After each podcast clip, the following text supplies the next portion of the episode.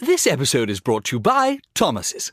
Thomas's presents Technique with Tom. Slicing an English muffin with a butter blade? Boulder Dash! Just pull apart with your hands and marvel in the nooks and crannies' splendor, for each one is unique like a snowflake. Thomas's, huzzah! A toast to breakfast. This episode is brought to you by 7 Eleven. What if I told you you could get a big snack almost anywhere for less than five bucks? Let's talk 7 Eleven's $3 big meal deal with seven rewards. Big meal deal is a big bite hot dog and a large big gulp drink, and you won't find a better snack deal anywhere else. Here's what I put on my hot dog mustard. And that's it. That's it. I love a hot dog with mustard. Maybe if the chili, if I'm feeling it, if I'm feeling crazy, maybe a little chili, maybe a little nacho cheese, but I'm a hot dog and mustard guy. But if that sounds like your kind of bite, visit 7 Eleven, valid through 1 725. 7 Eleven has the right to end this promotion early, plus tax, applicable on large, big gulp only. Participating U.S. stores only. See app for full terms. All rights reserved. This episode is brought to you by Cars.com. When you add your car to your garage on Cars.com, you'll unlock access to real time insights into how much your car is worth. Plus, view its historical and projected value to decide when to sell. So when the time is right, you can secure an instant offer from a local dealership or sell it yourself on Cars.com. Start tracking your car's value with your garage on Cars.com.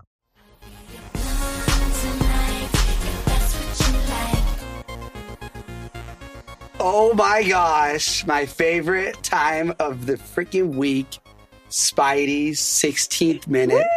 New year, new energy. This is the year we're gonna get famous for real. with our top podcast. Oh, yeah. So excited. This number one. Thank you guys for making this. I'm not so gonna have big. to Photoshop it, you know, in my story that we're in the top podcasts a week, but I still will until we are. Uh, what a great, we had New Year's Eve. We got my parents to watch the baby monitors and went out to an incredible 50 course meal, um, at Rustic Canyon. It was so good. One of the best New, our first New Year's Eve out in seven years. Se- yeah, seven years. Seven It years. was. really it was great. Um, had a lovely kiss at midnight. So incredible. Uh, yeah, life is, we're on track.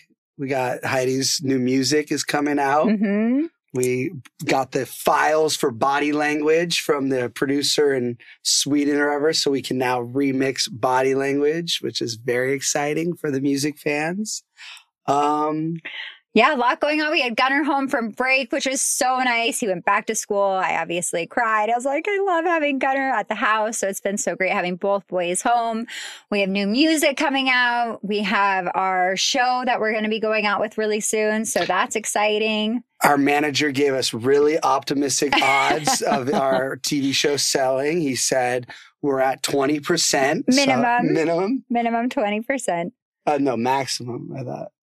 Like, No, I thought you said, well, whatever. It's going to your- happen. Your best, your best, twenty percent. I mean, Hey, hey, we'll 20%, take it. didn't say two percent. Yeah, so- so you know, maybe we'll be back on TV. we'll see about that one. Uh, speaking of TV and movies, I don't. We didn't actually watch the Golden Globes, but I followed it on every social media platform. The big drama. There's a couple things that happened. One, the host made a joke about the NFL like showing more Taylor Swift than, you know, I didn't think it was that bad, and I'm a Swifty, but the look Taylor gave him kind of, I think Taylor's just done having jokes about her, which I feel like just that's more of what it was because the joke wasn't that bad. It's just like I'm sure she's so sick of being It's also like the ultimate compliment. They're going to say jokes about the biggest people in the room. It's like, okay, well, who's a no brainer big person that would make a splash in this room and to make a splash and to like have a joke about you with all the biggest stars in the world? I think that's an ultimate compliment. My favorite part of the how big of a star Taylor is when you like I saw some BTS photos of her. She has her Secret Service level bodyguards standing next to her at her table. Like none of these other stars, I think they're so big. They must be like, I don't get a bodyguard standing next to me. So the big other drama, and I've watched 50 versions of it. uh, is so Taylor Swift sitting at the table next to Keleigh Teller, who is Miles Teller's wife, who is Taylor's new professional best friend. She's really good at being a pro BFF. All of her TikToks have Taylor's music.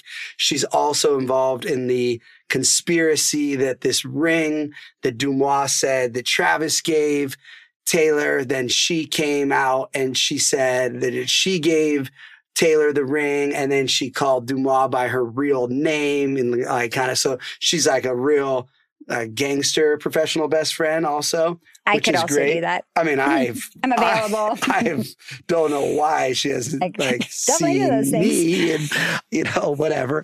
So this the action is Selena Gomez comes over, which if I'm the guy sitting next to Taylor, I'd be so annoyed because Selena Gomez like puts her entire body over this dude's shoulder, like no no personal space. I, I actually would have been like, get off my shoulder, Selena Gomez.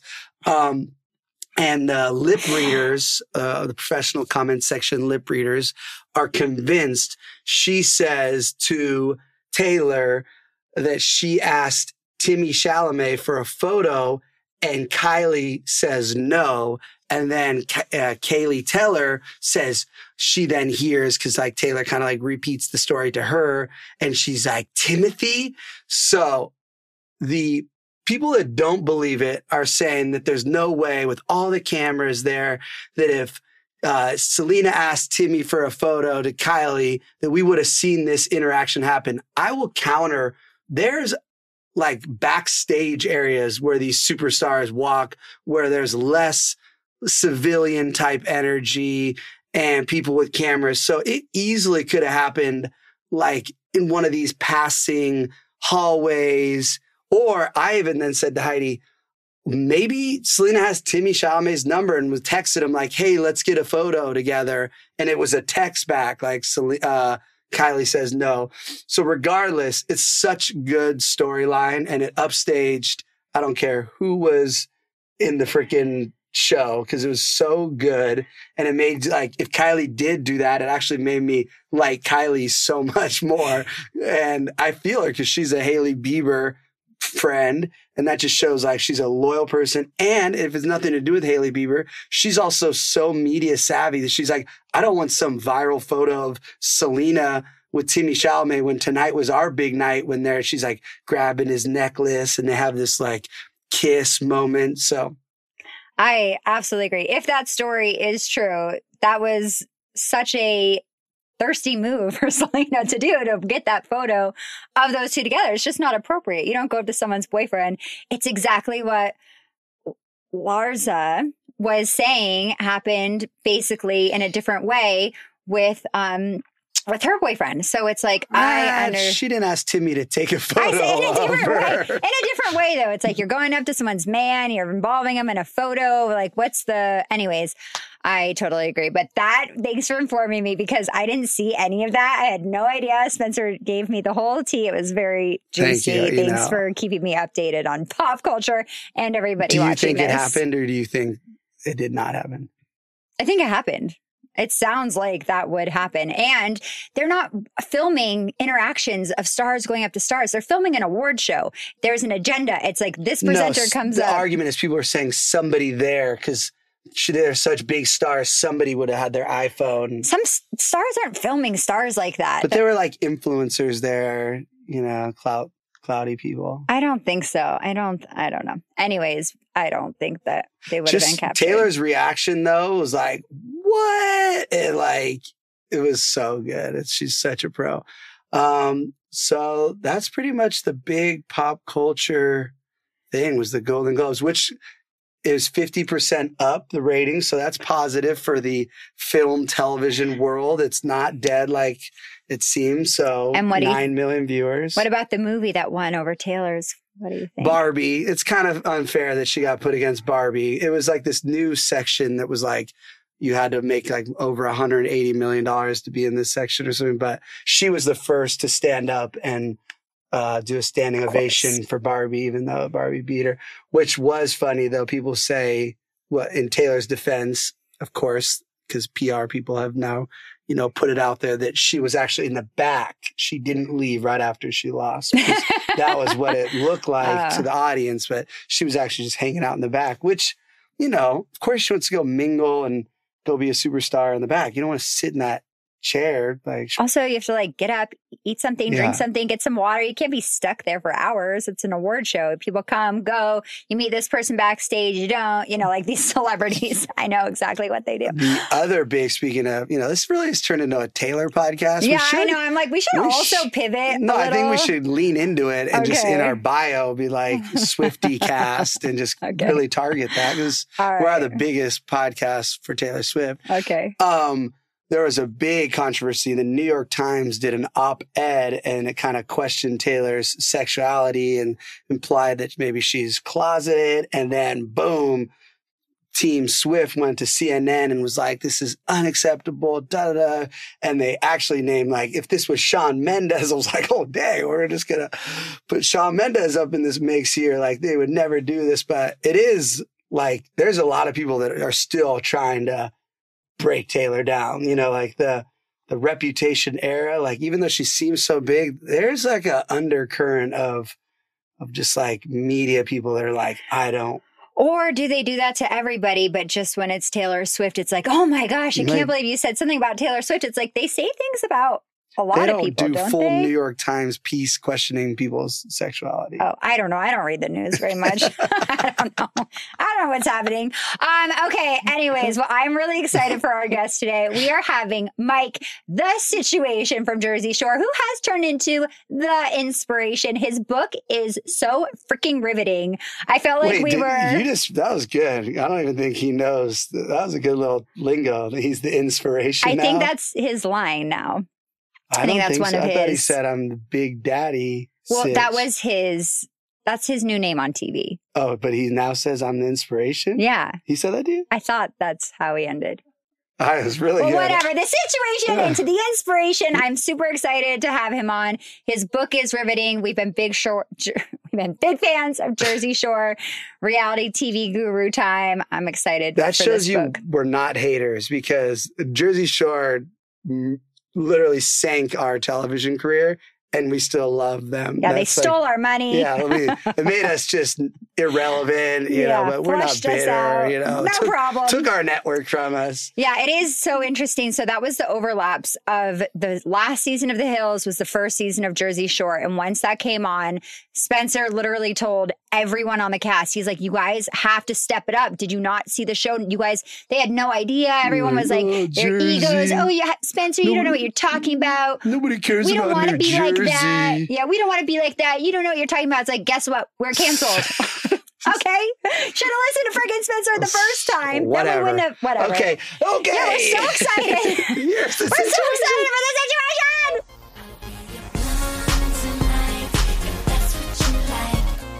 This episode is brought to you by Jiffy Lube. Cars can be a big investment, so it's important to take care of them. I once got a car that I started out with 25,000 miles on. I got it to over 200,000 miles because I took care of it. You know how you take care of a car? You take care of the maintenance, the oil, the brakes, all that stuff. And if you don't, you can have a car just completely fall apart. When your car needs maintenance, head to Jiffy Lube. They provide automotive excellence at speed. Get your oil change, brakes checked, tons of other multi care services. It's all done by expertly trained technicians who actually care about taking care of you and your car. Jiffy Lube, car more. To find coupons and start an instant online estimate, visit jiffylube.com. This episode is brought to you by Thomas's.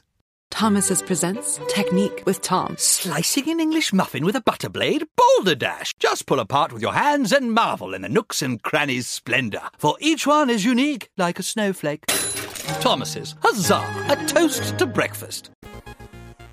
I am so excited. Happy New Year. And we have the best guest to start this off in 2024. We have the one, the only, the situation, Mike, the situation. Welcome. Thank I'm you. So Yo, to have thank you you guys for having me. You guys look great. Thank you. It's good to see you guys. you. Great to You see you. too. There's very few people we get this excited for because oh, wow. I mean, yes. you I'm- are the real deal. Oh, thank you. I you're appreciate the real it. deal. And any of our listeners know that, you know. yeah. They're just I appreciate it. Listen, I, I just dropped this book a couple weeks ago and I'm just so proud of it. It's like my masterpiece. It was my chance to really um, tell my story, you know, and and now that I'm eight years clean and sober, um, I'm a dad. I have two babies and one on the way. I was like, I made it to the other side. And I'm like, yo, it's time to tell, you know, the story that people don't know. The reality check. I love the book is so great too. The title, the cover, the stories are very They're very they're very wild. Yeah, it took me about depth. two years to do it, um, but I'm so excited with the the end result. I was shocked just I was listening to the audio uh, book in 1.5 a little you were talking a little fast in it but um, I turned you up so I could get Yeah, through yeah, it you know cool. action Yeah. um, but I was surprised at how much life you lived until 25 and that puts Yeah. so much in perspective for me because I always looked at you when you came on and just blasted us out of the water I was like how are these like how is this guy such a bigger star than anyone on the hills and when you listen to the book, you realize like you already lived like a movie or two before the show even hit. Like you already had your own biopic that you survived. I, I was I was wild. so it made it put it in perspective like, oh, okay. Like he already had so much life experience that by the time he got to the shore, this Yeah, was like I was trying to tone it down when I got to the shore. You know, it was I felt like I was on the right track when I fell into TV because little people don't know I was I was technically a drug dealer before uh, I made it into into TV, and I was a drug dealer for uh, quite some time, and I was actually really good at it. I was a very good earner. I was very loyal, um, and I was doing it at, a- at a fairly like medium scale. You know, um, I mean, I wasn't like a kingpin, but we're talking like uh, around a hundred thousand dollars worth of of product per week on consignment. You know, and you, in order to get that type of reputation or that type of something on the arm like that, you got to be an earner and you have to have people to trust you to do that stuff. So when I finally made it into TV, um, I was like, okay, like, you know, like I feel like I'm on the right track here. You know, I don't have cops and, and, and things like that to worry about. But then obviously, as you guys know, uh, you know, that particular type of fast lifestyle eventually led me to almost the same stuff because I, I reverted back to old behaviors. It's yeah, you're probably making more money than us on the hills. Well, Right yeah, when when, we when, were you on when you were Oh, slagging, Yeah, no, no, no well, he was consuming his, uh, he was consuming Eve- his, eve- eventually, yeah, don't get high on your own supply. Yeah, that yes. seemed like it became yeah, like that a, became the problem. Once I was introduced to opiates, uh, it was game over. I mean, early on when I was introduced to marijuana and cocaine, um, I can dabble here and there. I can play with it. But once I was introduced to opiates, that was, you know, my drug of choice. And it turned out to be uh, the devil for me. I had never heard of. Is that like an East Coast thing? But I never heard of Roxicets. Oh my God. your like lingo for it? A Roxicet um, is a 30 milligram oxycodone with no Tylenol in it. So, so think about a, a Percocet, which is an oxycodone 10, but it has Tylenol in it. You times that by three and you take the Tylenol out. And they're these little tiny pills. I was introduced to them in college. And to be honest with you, uh, full transparency, I, I like fell in love. Um, but they're like very, very strong uh, narcotics. And I remember when I used to come out and see you guys early on in my career, and I used to seek out that drug in LA, and all you guys didn't know what it was. And I was just like, what's going on here in LA? like, these guys, I, I'm trying, they're like, uh, uh, I used to try to get Roxy's out here, and a lot of these kids, and they'd be like, well, you need to go to a dentist or something? You need to get a Vicodin or something? I'm like, oh man, what's happening out here? yeah, I, was like, is he making this lingo up? Because I listen to a lot of rap music. And Yeah. I had never heard of that. I was like, Yeah. whatever. But uh, yeah, I your book was the whole time like you're working on a movie, right? Like I, I'll be honest with you. Uh, 'Cause we we just released the book like two three weeks ago, and last week I had the first call for the movie, which is amazing. yeah, because I was like, this So, is yeah. from drug dealer Yeah. to then the biggest reality star. Yeah. I was like, this is a movie. yeah. So So we the had book we, is so good. we I had the call last week, which is super exciting. It was like the first or second day of I looked at my publicist the first or second day of the new year. It was really exciting to have your new year open up to people want to do a movie on your life and actually more so the book. So Well, we when we watched it, because Jersey Shore and the Hills was at the same time, right? The overlaps. Your first season was our last season, yeah, and you we guys were knew a couple years ahead of us. right yeah. when you came on and Jersey Shore came on. Spencer and I were like, "That's it. Our show's over. They're way more entertaining. They are bringing it. They're raw and real. They're living together. Like you Yeah. can't compete with this momentum. You guys Yeah. were all so big and loud personalities, is, which is what you need. It was the formula for success. And we tried to tell our cast members. Yeah, I, Spencer I read like, that recently uh, over I don't know last year or two that you guys would like talk to people. I'm like, yo, what are you guys doing? Like, in order to keep, if you're not at the top in our business, Yeah. they're gonna try to replace you. Um, and I, I I read an article that you guys would talk to some of your other cast, like, what are y'all doing? Like Right. y'all got to do something, um, you know, be interesting or be outgoing or have some conversation or some jokes or some lines or whatever. And and some of the other casts were not delivering. Yeah, So- that's that was our problem. So in your book, you make it clear that your on-camera personality and your off-camera is very almost the same. How Mhm. much of the Jersey Shore cast would you say is like that, and how much just bring? Because it feels like an all-star team. Like everyone Right. pulls weight. No, they they're all um, pretty much uh, fully transparent. You know, and uh, uh, most of them, I, not most of them. I would say all of them. Um, Angelina changes a little bit. You know what I mean? But it is what it is with her. Sometimes you have to, you know, have your head on a swivel around her. Good yeah, for you her guys. coming back. I can't believe she's like, she she's came like back. a zombie. She like she really. I mean, they had murked her. Yeah. and, uh, I you know. know, Yeah, yeah. right? She did that happen? She was she, that clip for a you know, she um a while.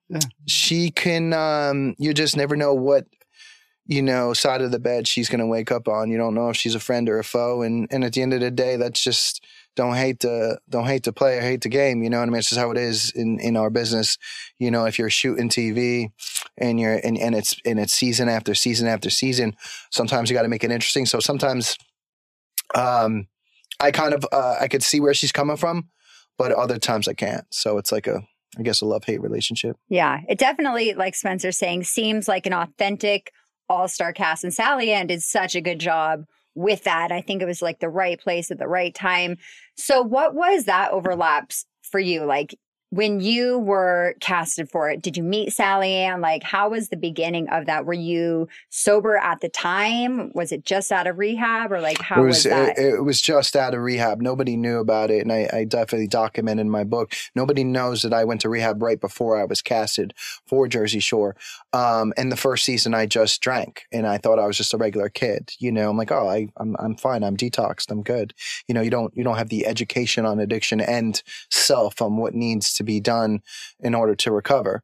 Um, it would take me many years to get there, but along with SallyAnn, um, I started the casting process in 2008 with VH1. And uh, it eventually was picked up after about a year. Um, and then MTV took it on because Viacom owned uh, VH1 and MTV.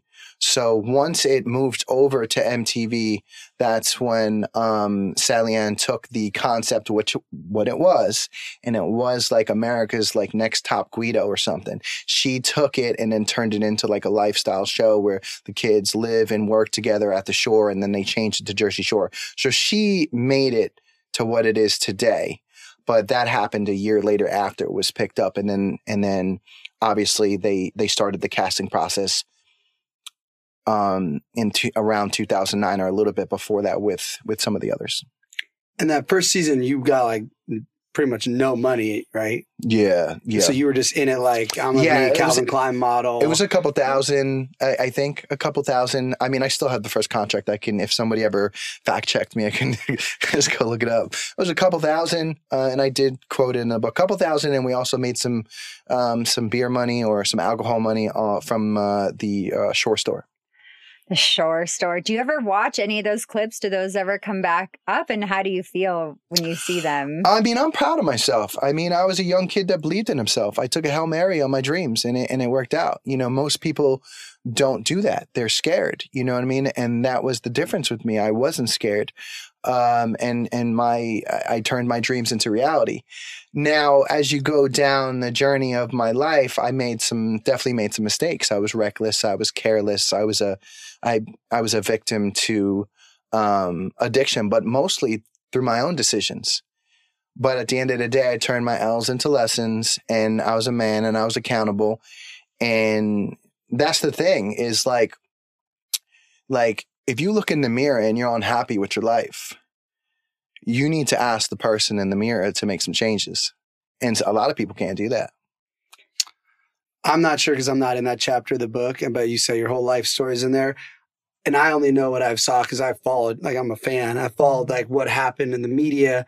It, when the decisions that you made, were you under influence that like led to the situation that with your brother? Oh yeah, yeah. Is that in the? Is that yeah, yeah, that, and pretty much, um, on the introduction of the book, the first page kind of tells you how I kind of went to prison, and I was super high. And it was Christmas Eve. My mom was making, you know, shrimp oreganata, the seven uh, fishes for Christmas Eve. Um, I had made almost around five million dollars for um, the year, um, and I was the black sheep of the family. So you know what I'm saying? Like every, my whole family was excited. Oh my god, I had all these endorsements, uh, my own Christmas ornament. Uh, President Obama just mentioned me on the the inauguration address. I mean, I was on top of the world, but I was also high on probably four to six Roxicets Wow. on the couch, basking at my fam- famousness with a Ferrari outside. Uh, and the, my brother comes up to me, who's my manager, and he's like, "You made about five million bucks, man. We're gonna have to file." And then he hesitated, and he's like, "Or you know, we can get him next year." And as soon as he said that, I'm high. You know, I'm like, Sounds, sounds great. "Sounds good. We'll get him next year." Yeah, yeah. And that one decision uh, plagued me for about um, at least uh, a dozen years, Wow. 12 years. Why? How does that affect 12 years? Well, because um, three years later, the cops come knocking. Okay. And they come knocking at your door, the feds, and that's around 2014. And they start giving you the subpoenas, uh, the grand jury subpoenas. And then you're indicted, and then you have a court case, and then you're defending the court case. I spent a million dollars on lawyers, a million dollars. Um, and then the court case kind of lingered a little bit because I was very um, inactive in my email address, so it was very hard to get a hold of me. I was so high and so crazy and so wild and touring the touring the world and doing endorsements all the time. It's like I got people to handle my emails, I got people to handle my accounting, so there was no direct contact with me. So it was very hard uh, when it came time for the court case to really nail some things down on me. So the court case lingered for a number of years. It was like a legal, legal odyssey. It was very, very taxing. Um, and eventually I was uh, convicted. Um, and the, and the judge um, gave me uh, eight months of prison time, two years of community service, and 500 hours of, of, um, of, uh, of community of community service. Now, once you start to add all those things up, and you're done with probation, and you're done with community service, and then you look around, and it's about 12 years later, That's so. And how- and- and they just they just gave me back my passport, wow. like like last like a couple months ago. And how much that year would you have just had to pay to just be, have just paid the tax? Was Um, that that well, and also they fined me, um, close to a million dollars.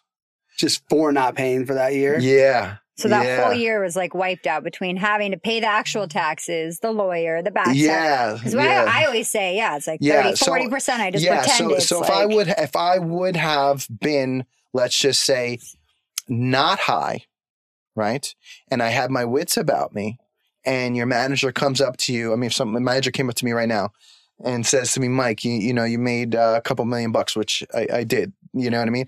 Um, I'd be like, okay, cool. I'm I'm paying my quarterlies. I'm being on Right, top of right. things. I'm, I'm I'm I'm I'm I'm dotting the right. the I's and crossing the T's, you know? Back then, you're going from a kid the year prior that didn't have to file because he didn't make enough money and he was a drug dealer. So the next year when you make the 5 million, what came with that 5 million, uh, I think the quote is with great power comes great res- responsibility. I, I, I just, I was a good kid, good heart, but I made bad decisions. I wasn't, I guess, ready for it fully. I was, re- I mean, I was great in front of the camera. America loved me. I was great at branding myself. Um, I was great at TV, but the business side of things, I, I was horrible at. I mean, now I'm great at it now you know, but back then I wasn't.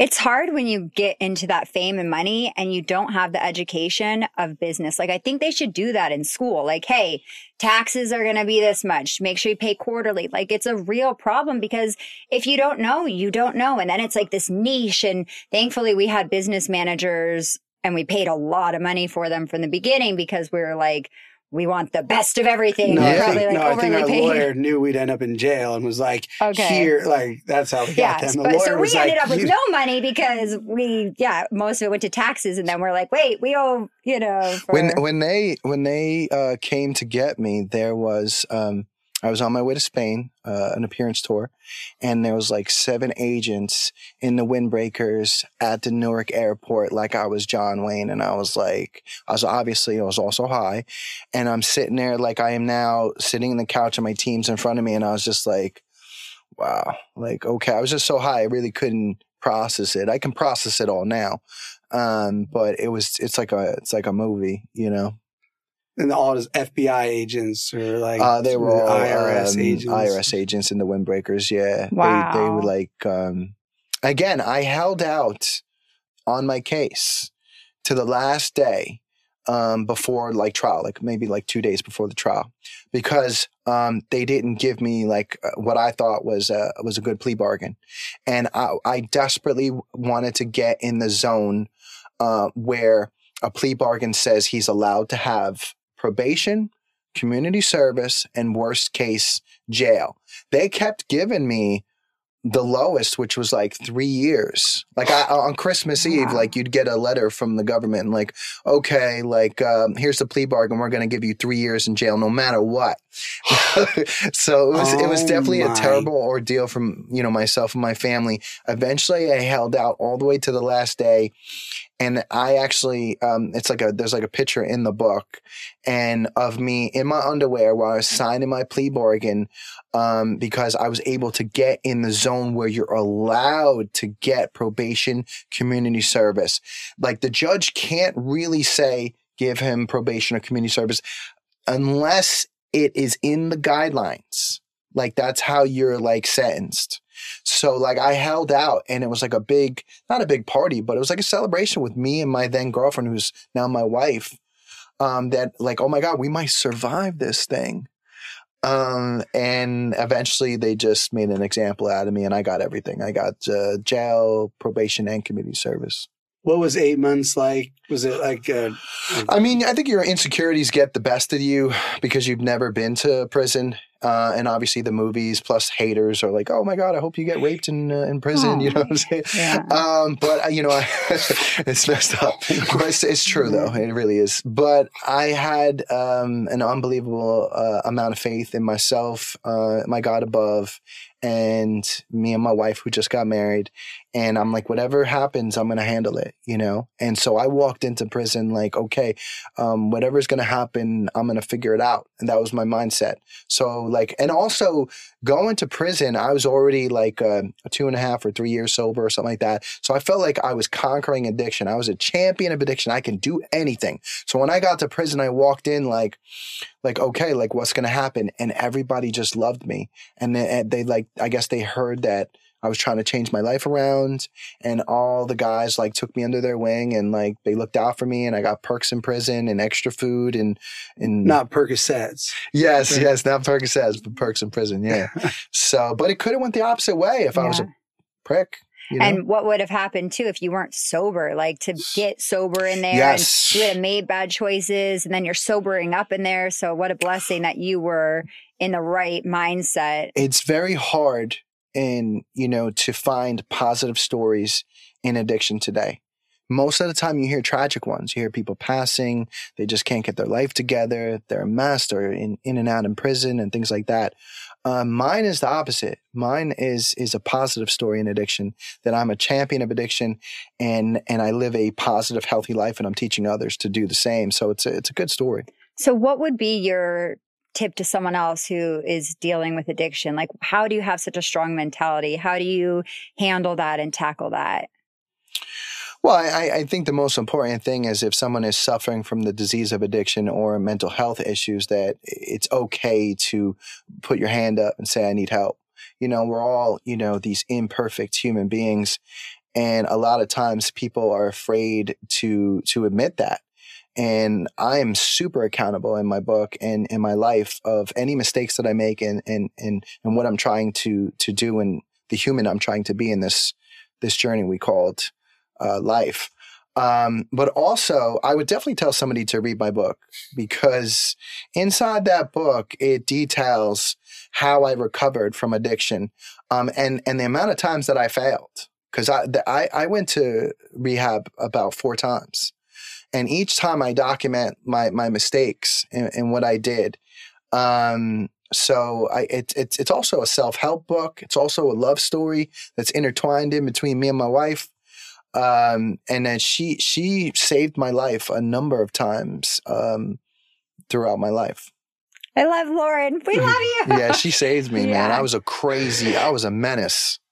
Was a menace. what a blessing. It's, what's interesting is even though you're like call yourself a menace, like you were so likable on every episode. Yeah. Like so that's why I think people were drawn to you because you were just like fun and even if you were in drama, like it never came from like a, I had that sense of humor. Yeah, and yeah. it just came so. And a good heart, you can always tell. Yeah, you were never like salacious yeah. or me. You know. Yeah, I mean, like, even to this day, you know, we still film, obviously, and um, I do like to stir the pot a little bit, but I think you you kind of need that in order to be interesting. I mean, I, I feel that like you can't always agree with everybody. You know, you got to stand for something. You yeah. know, so yeah. How do you film on that show sober? I'll be honest with you. I I um yeah. I feel that like the person that I am at my core, um, I feel like people have to catch up to me. Like I learned, you know, many many years ago, probably when Jersey Shore was rebooted in 2018, I did have those insecurities. Like, oh my god, I'm going back on TV. I'm going back into the lion's den.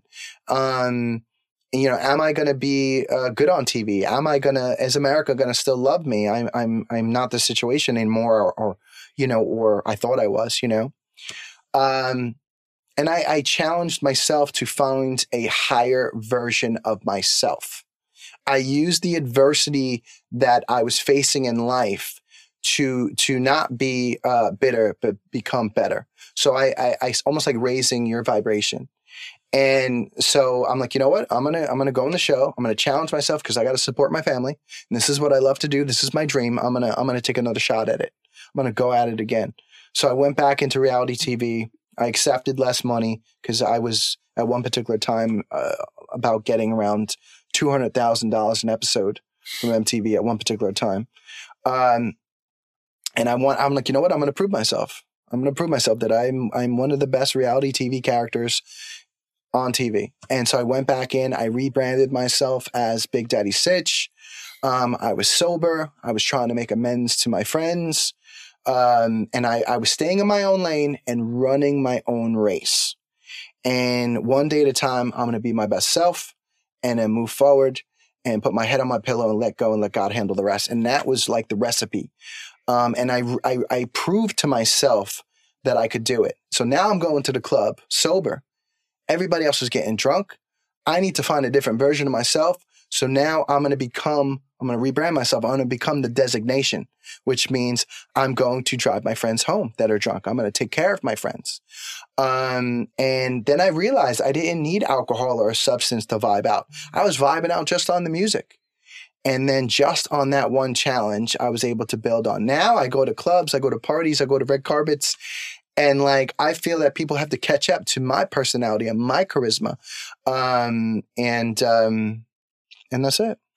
What about caffeine? It, like, are you able to Yeah, take caffeine? yeah, like, do you, yeah, can you take pre workout? I do, I do. I, I have my own pre workout. I do sell my own pre workout. But yeah, I mean, listen, you just um, you just can't um, have narcotics. You know, you just can't have uh, you know drugs um, or or steroids. You know, so Or alcohol. yeah, or alcohol. Yeah, Right. I mean, Okay. for me, alcohol wasn't really the thing. Yeah. I was just a maniac. Like you'd give me alcohol and I'd hold the the drink in my hand and that was like a front for what I was going to do after or who I was calling in the moment to either go get cocaine or go mm-hmm. get Roxy's or Percocet um, and take the party to the after party to somewhere else and you wouldn't see me for like 3 months. Like, oh, where's Mike? Oh, he's in, Mi- Miami. You know what I mean? So that type of behavior will catch up to you and eventually led to my imprisonment. How much of the cast knew about your like other side, of the- like the- your the- Dr. Jekyll the- Hyde vibes? The the um the writing was on the wall. I mean, once in season two, once we started to get paid the millions, and once we got the raise, um, m- like the situation was definitely dialed up to like fifteen. I'm gonna rewatch season two Yeah, tonight. and um, like, That's you know, coming and I, I actually talked to SallyAnn recently about this. I'm like, you remember in season two, I escaped season two, um, probably two to four times. Uh, I would throw the mic or whatever because I would have run out Mm-hmm. of drugs that I had brought or snuck into um, set. It was like Mission Impossible every season to sneak in drugs because they would have police and they would have security protocols to check you, check your bags, and check your person. So I'm in there at home before even getting onto set, chopping the drugs up. like you, this is crazy. I know. I'm chopping the drugs up in like a little like ceramic pill crusher, and then recompositing it in, in a Xenadrine pill. And I used to joke all the time, like, "Oh, yo, Xanny, uh, Ronnie used to be like the the spokesman," and I used to have like um, smoke with Ronnie back in the in the day. So I'm like, I'm recompositing the the fat burner, but now it's now Oh. it's just a Roxy. a Roxy and, and and my own my own Roxy. It's probably you know a Roxy sixty because who knows how much I recomposited Oh it into. Um, so Oh my now I'm on camera and, and I'm just popping the pills right in the open because it's a fat burner. I just opened a fat burner pill, and nobody had any idea. Eventually, I took too many drugs on set, and uh, I ran out. And then once what happens is if you run out of drugs and these things make you dependent and which means if you don't take them anymore you're you're not going to feel well. You're going to feel almost like flu like symptoms. So like hell or high water i needed to find more um, and that's where my outbursts would come where um, i would get into an argument with a producer because i knew i had no more and i knew i had to skate out and and and SallyAnn had strict set protocols where no one was allowed to leave. They wanted like the environment controlled, uh, how reality TV usually is. And I would throw the mic at somebody and just be out and then be out for like a day. The president of MTV would call and be like, yo, Mike, what's happening? And I'd be like, you know, the, I got into an argument with the producer. He said I was a drug addict. They have no proof. This is ridiculous. I was literally like, I was a drug addict, you know, and I was just a menace at the time. Um, and then they'd be like, please go back to set. And I'd be like, okay, I'm going back to set, but not until I copped me like a 50 or a 100 pack. And then I'd go back to set. And then like my behavior was just like dialed up so much that like I thought that's also what they wanted too. I, I, I and back to speaking to SallyAnn, I talked to her the other day. I, I'm like, you remember in season two, like when we were the we were coming to the last day of set, last day of school. I started throwing the furniture out the front door like a rock star. Like I'm like, yo, I'm like, I thought y'all wanted this, and she's like, man, she's like, you were. She's like, you you gave everybody a run for their money. but she probably did want it. Yeah, she probably can't say that. I mean, like, I mean, "Ah." obviously, I I'm, de- I'm obviously I'm destroying their set. I'm destroying their property. I'm disrespecting them. I, and and and and SallyAnn, she, Did you they know, air that though? they didn't air that Oh, that, that so little piece. So maybe and Oh. she still has she still has those tapes of me jumping out of moving cars.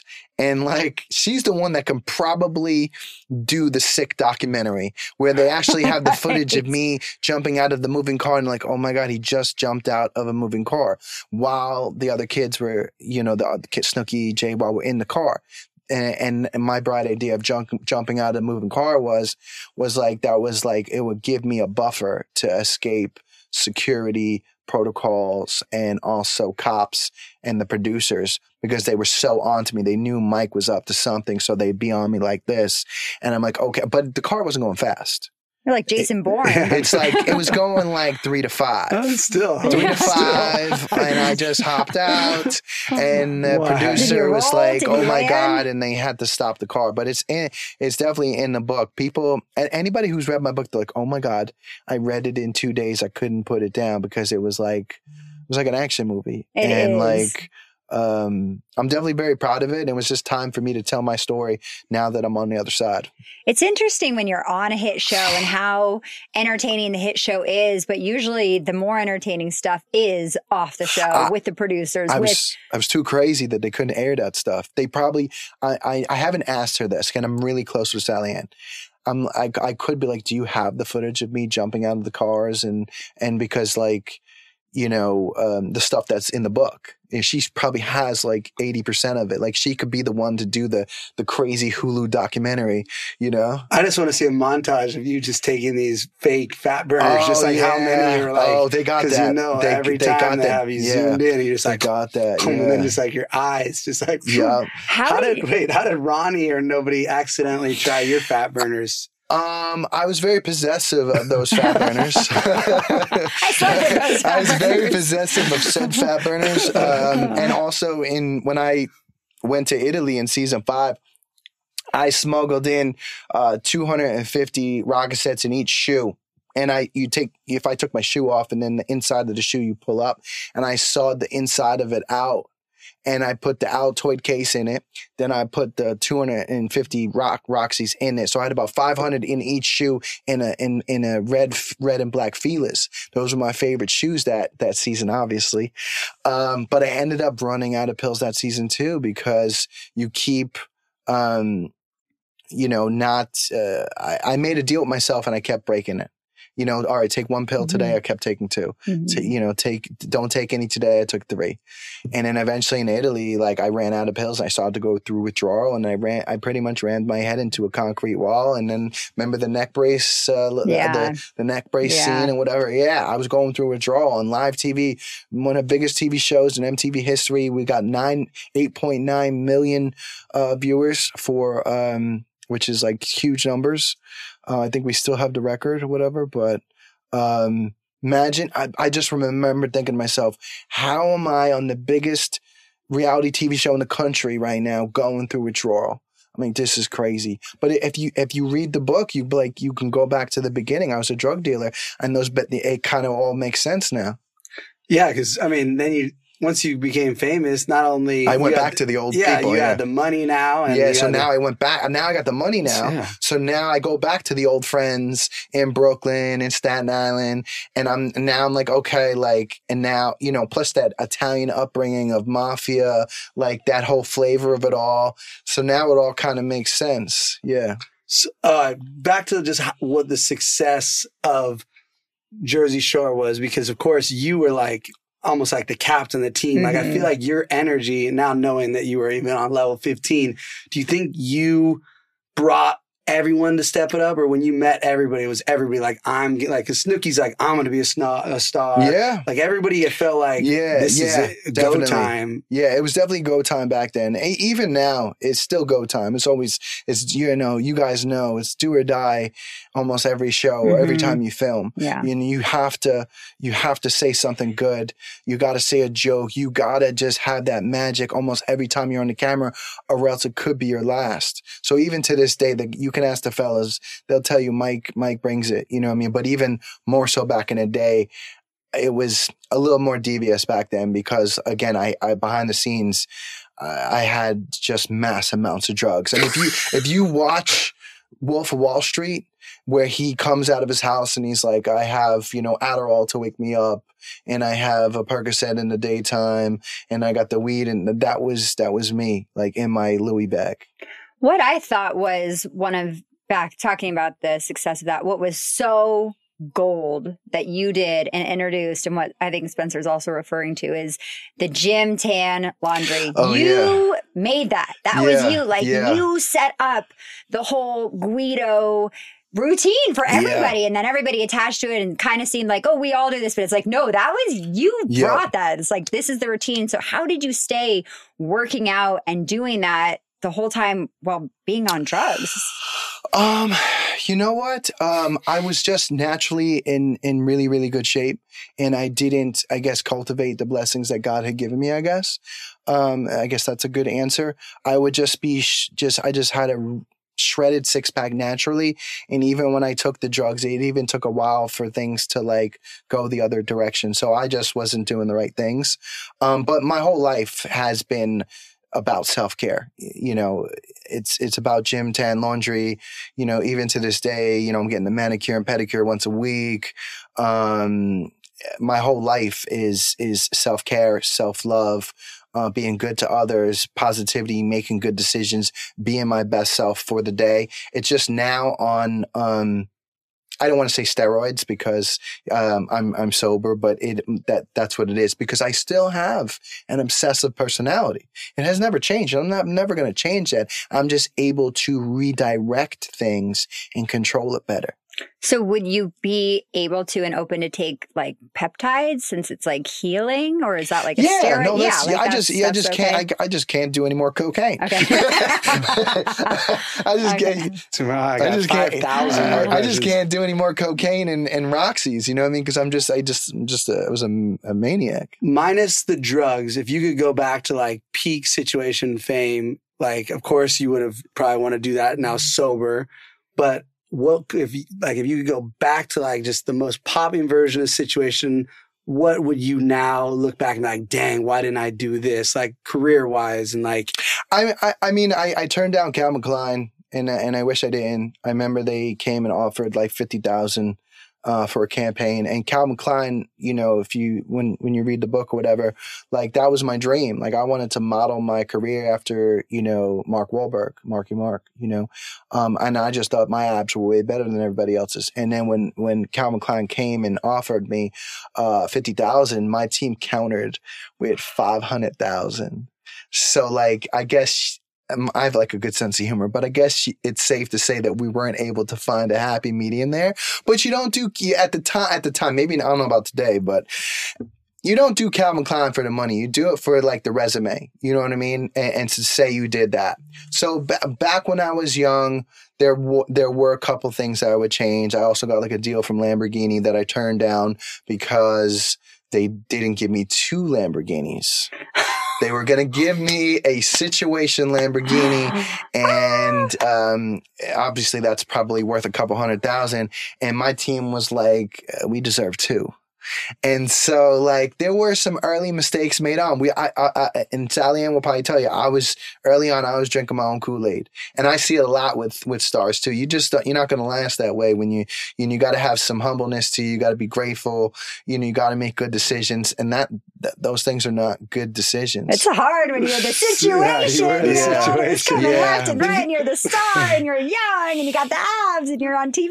It's like, oh my god, I'm going on. Dancing with the Stars, and I'm popping six pills before I go on live TV, and all the celebrities and everybody's backstage, like, dude, why are you so calm and cool and collective? I'm thinking to myself, man, I just took about six Roxy's, man. Oh I'm high as as all hell right now. And and I'm able to still perform on live TV in front of the world. I mean, listen, I only got four rounds, but like I was a maniac. It's better than Kim, I Yeah, think. you were Yeah. very functional as a drug addict. Yeah. That's what's so. That's why I'm like, you're working out, you're Yeah. speaking well. You're like, it's it's very Yeah. surprising. it was a fine line between like I don't want to say overdose and like highness, but um, it is a, it was a fine line because you have a tolerance. You know what I mean? My tolerance was like four to six at the time. Eventually, it did, did get up to ten pills three times a day. So if you if you do the math on that, that is thirty Roxys a day, and a Roxy is uh, you know three Percocets. So that's ninety Percocets a day. Wow, that's a lot. That's crazy. Last question. I, Like, I have uh, one more. uh, you have one more. I have one one more. one All right, each. fine. Okay, Go go. ahead. You go. We'll keep them here no, forever. this was a really good interview, man. This Oh, really no, we was. would talk to you all day for fun. This is so exciting. Um, so for you, has faith always been a part of the way you grew up, and how did that really yeah, intertwine it's in your definitely what, life? it's definitely what saved me for sure. Um, I was definitely facing um, eventual homelessness. You know, at one particular uh, time in, in my book, I, the the millions were gone, the Ferraris were gone. Uh, my employers and the networks were like, "He's too wild. We can't employ him." You know, um, and um, I was just like, you know what? I'm, I was at rock bottom at that particular point, and so I had surrendered, put my hands up, and I'm like, I can't do this anymore. And um, I kind of just um, I went to rehab and said my best thinking had led me to rehab four times. It's time for me to give up and and listen to the therapists and the professionals and the people before me that have come and were successful. Um, I'm not a, an expert at everything, and so I fo- I followed the twelve steps. I am I, I I dive or dove deeper into my faith with God and uh, and my purpose in life, and that was like the the rebirth of of the the situation that became the uh, inspiration or whatever. So now I'm eight years clean and sober. Um, I'm I'm also now an author. I am uh, I'm a sober dad. Two babies, one on the way. Congrats. Still on TV. Turned 15 minutes of fame into 15 years. Um, every single year that there is any type of like reality accolade, I'm usually in the running for it, whether it's TV show or reality star. Um, so now hopefully we can get this movie out, uh, you know, in the next year or two. And the documentary. Yeah, and Uh, yes, uh, yes, he's he's a he's a businessman. Yeah, yep. We're He's he's two. yeah. Out of At that one, I'm watching too. out of that one project, Yeah, it the should turn into it should turn doc. into a docu and a, and a movie. Yeah. Final question.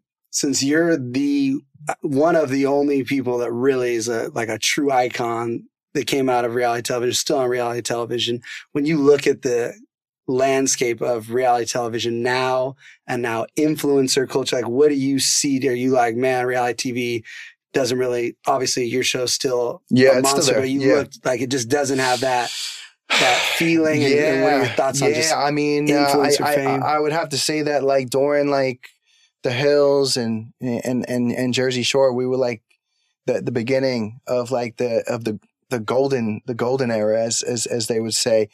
Um, it's hard to it's hard to find good reality TV these days. You know what I mean? Or people that are just, you know, you can like point somebody out and be like, that person has got the if factor. It's hard to it's hard to find that these days. You know what I mean? You know, or or or that show is lightning on a bottle. So I, I definitely think that um, amazing reality shows are far and few bet- and few between. Um, but um, you know, only the future will tell uh, will, will will tell what the what the future holds for reality TV. Yeah, it just seems like influencers also have kind of overshadowed. Like we were the influencers of the time. Oh, that's true. too, What, like, t- like TikTok and stuff. yeah, Yeah. so it's like those seem like the breakout stars. Of Yeah, that was like during now. COVID. I don't I don't know if I see it the last like year or two. Um, I love Yeah, but, yeah. like, Yeah, yeah, that. yeah, Yeah, yeah, that, that was like during COVID. I don't know the last year or two, like you know the dances in front of the TikToks and things like. I think like we've seen it all already. So, but listen, I'm thinking like, listen, you guys have a ton of experience in on TV and the reality TV world, like. Like think of your own show. Like Yeah. not only not only think of your own show, but like team up with other people that are good at it and and and be a businessman about it and be like like all right like let's do this. Or i've thought of like maybe like um i team up with like dr drew or something and go around and save people from from addiction in the country. Or there's uh, there's there's food ideas and things like that. Like you guys are definitely like up there uh, I'm, I'm, I'm gonna say this. You guys are definitely like icons in reality TV, and you. like uh, I can't really name uh, too many other people, but but I'm serious. Like you guys are definitely uh, icons. Everybody knows who you guys are. Like be a Gotta figure it out. yeah, Give us yeah, yeah, yeah, Give us a yeah. I'm telling you, like, Lord Jesus. yeah, like you know what I'm saying. Like Sal, my SallyAnn, she loves you guys. We love her. She mm-hmm. loves you guys. She always speaks so highly of you guys. Like I'm telling you, like when all the executives in Netflix and, and all like the, the, the big networks, when everybody knows your name, you're in the big game. It's always possible. All you got to do is tr- write something up and, and, and take a stab at it. Be like, yo, uh, you know, um, you know, whatever idea that may be, you know? And, um, I think that's just how, um, good ideas are, are, are born. You know what I mean? Like you, you just told me like, yo, man, there's nothing, there's nothing really good on. I mean, you guys are still on and you guys were number one on MTV on Thursday night. Like, all right, like let's think of something and let's, let's throw something out. We're, All th- we're throwing. Well, I wrote a book. Maybe I'll put it out. Heidi's now inspired. All right, make Thank sure you uh, so much. get oh the my book. gosh. I downloaded the. I'll show you. I really I bought it. I'm not even a play. Just look at this. Just look There at are this. so many Boom. I Oh, shit, yes, thank you. We're out here. Thank you so Yes. much. Yes. Thank you guys. We could talk to you Amazing, for uh, hours. amazing interview.